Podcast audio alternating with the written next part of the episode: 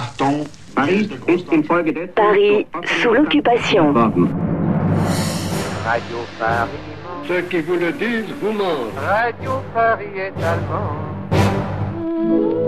1945, à Paris, c'est un droit d'inventaire douloureux mais nécessaire qui s'organise, celui de juger et condamner les traîtres à la patrie. Les grands ordonnateurs du palais de justice de Paris s'appellent Paul Mongibaud, président de la Cour de cassation, et André Mornay, un procureur général qui réclame et obtient des peines de mort à foison pour les anciens collabos. Et c'est l'heure du réquisitoire. Le procureur général Mornay, qui fut le lieutenant Mornay du temps de Clémenceau, requiert la peine qu'il requérait pour les traîtres à l'autre guerre, la mort. On estime à 100 000 le nombre de collaborateurs en France. Parmi eux, comme le dit le speaker des actualités cinématographiques du gros gibier, Pierre Laval, et le journaliste et écrivain Jean-Hérol de Paquis, qui, il y a seulement une petite année sur Radio Paris, condamnait les résistants, les gaullistes et les Anglais. Vive la mort, gueule ta pleine poitrine, les soldats sans uniforme des résistances verbales. Vive la mort, hurlent les stratèges des armées de bistrot et des régiments d'allumettes. D'autant plus que ce n'est pas cette fois pour le roi de Prusse, ou pour Danzig, ou pour l'honneur, ou pour l'argent. C'est pour quelque chose de solide. La démocratie, la République, le bulletin de vote, le roi d'Angleterre, la suppression de l'étoile jaune, la route des Indes, la réouverture des loges, le gangster américain.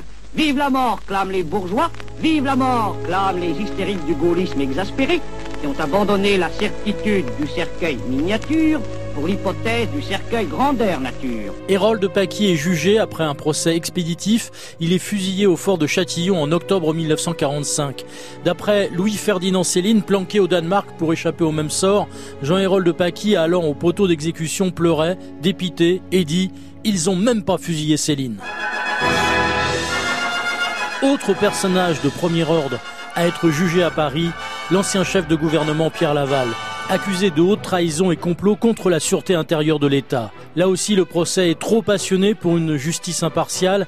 Un jury se lève et menace le prévenu de 12 balles dans la peau.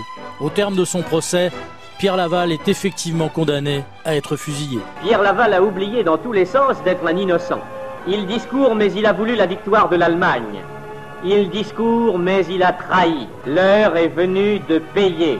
Et c'est devant un fauteuil vide la sentence que la France attendait, la mort. Pierre Laval refuse que ses avocats demandent un recours en grâce après avoir tenté de s'empoisonner avec une capsule de cyanure éventée. Il est exécuté le 15 octobre 1945 à la prison de Fresnes. Dans ses mémoires de guerre, le général de Gaulle écrira au sujet de Pierre Laval Alors, tout issue fermé, Pierre Laval se redressa, marcha d'un pas ferme au poteau et mourut courageusement. Paris sous l'occupation.